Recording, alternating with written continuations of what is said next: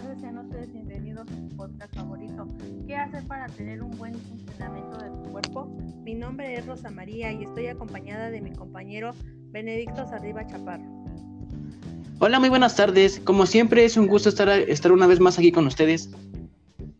Así que sin ningún inconveniente más, comencemos. El tema de hoy se llama salud mental, deporte y nutrición. Por si no lo sabían, esto es muy importante en la vida de todo ser humano, ya que nos aportan beneficios para nuestra salud mental y físicamente.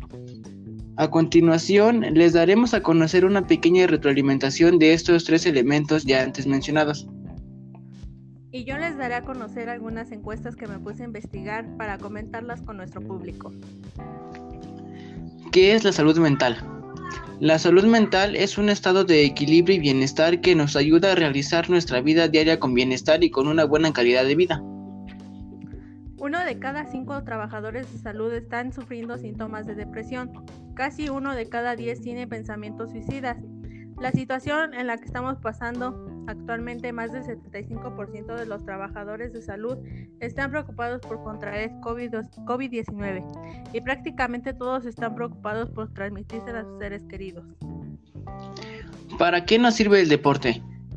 El deporte son actividades físicas que están relacionadas con el ejercicio, ya que nos ayuda a ejercitar nuestro organismo para así tener un buen equilibrio de nuestro peso, aparte que nos ayuda a liberar tensión y a divertirnos.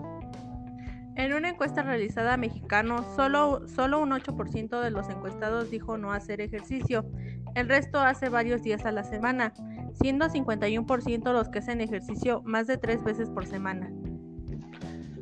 La nutrición está relacionada con la alimentación, ya que es el proceso que sigue después de que ingerimos un alimento, es decir, es la obtención y digestión de los nutrientes que nos aportan los alimentos. Se aplicó una encuesta en la cual los resultados fueron, el 50% de los encuestados evaluó su alimentación como regular, seguido el 38% que considera tener buenos hábitos alimenticios. 43% de los encuestados dice sentirse en un rango normal de peso, considerando la proporción del peso y la altura, y 40% considera que está ligeramente pasado de peso y solo 17% se siente conforme con su figura.